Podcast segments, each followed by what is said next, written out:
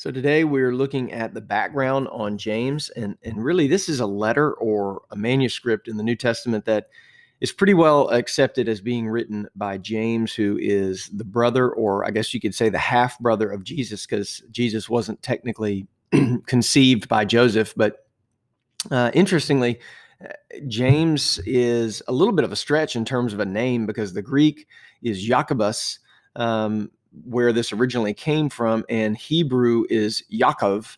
And uh, so, more appropriately, his name really should be Jacob. Or and and it's apparently the James derivation that we use is a little bit of an Italian version of the name. So I just thought that was kind of interesting. But Jacob or James, uh, he really he was the first leader of the first real church there in Jerusalem and um, was not one of the disciples, although Paul certainly seemed to count uh, count him as one. But he was the leader of the Jerusalem church. We see a lot of his fingerprints on what's going on in Acts, and uh, he pops up a few times at very pivotal moments.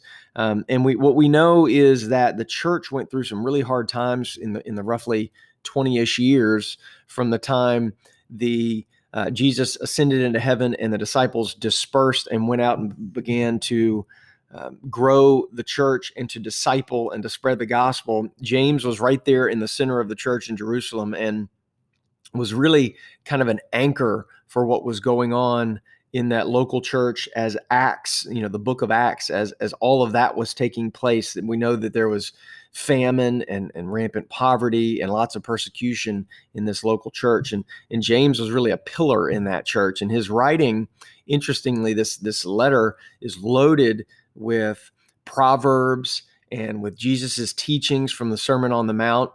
And it, and it really that really kind of brings me to the main thing in doing this background that I really got thinking about. Um, uh, but the just eh, for context, this letter was was written probably in the mid 40s. Could have been a little bit earlier, and it may have been before even Paul's. A lot of Paul's letters were even written. So we're we are as close to Jesus as we can get. And again, remember, we're talking about um, the brother of Jesus. And so this is as close as we can get to Jesus in terms of trying to wean wisdom and and ideas. And so here's the here's the really the question that that that I think about every time I think about this writing and when I think about Jacob or James. Um, but it's this idea: what would your brother or your sister have to do in order to convince you that he or she is the son of God? Now, think about that for a second. I heard this question posed by a pastor named Andy Stanley years ago, and I've thought about it a lot since then. Um, and it's a big question with major with major implications. James is perhaps one of the best pieces of evidence as to the identity of Jesus. Think about all the moments you had growing up with a sibling. Um, and if you didn't have a sibling, you can imagine. Just think about all the moments when when they, you know, when they picked on you or annoyed you or set you up for something, you know, to get in trouble that you didn't do, or all those little moments of weakness and vulnerability when when you got in trouble and they got to watch it happen and uh, they got to see you get punished and and you know all those years of all those little moments.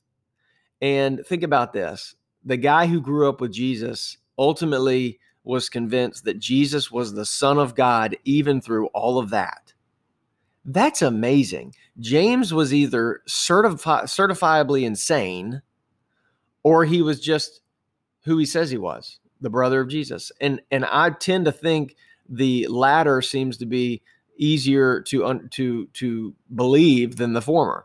Um, and so, in terms of this letter, it's really it's really just a collection of wisdom, thoughts, and ideas. It's not as um, it's not laid out like Paul's letters, um, where there's the theology and the application. This is just straight in your face ideas to try to challenge you. And again, like we talked about yesterday, I think James was really trying to be a mirror for us uh, more than anything. He's writing this for us to challenge ourselves.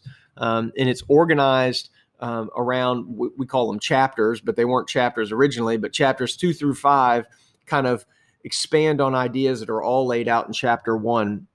And it's a very dense book. There are a few wasted words. We could spend a lot, a lot, a lot of time in here and not get very far because we could go verse by verse.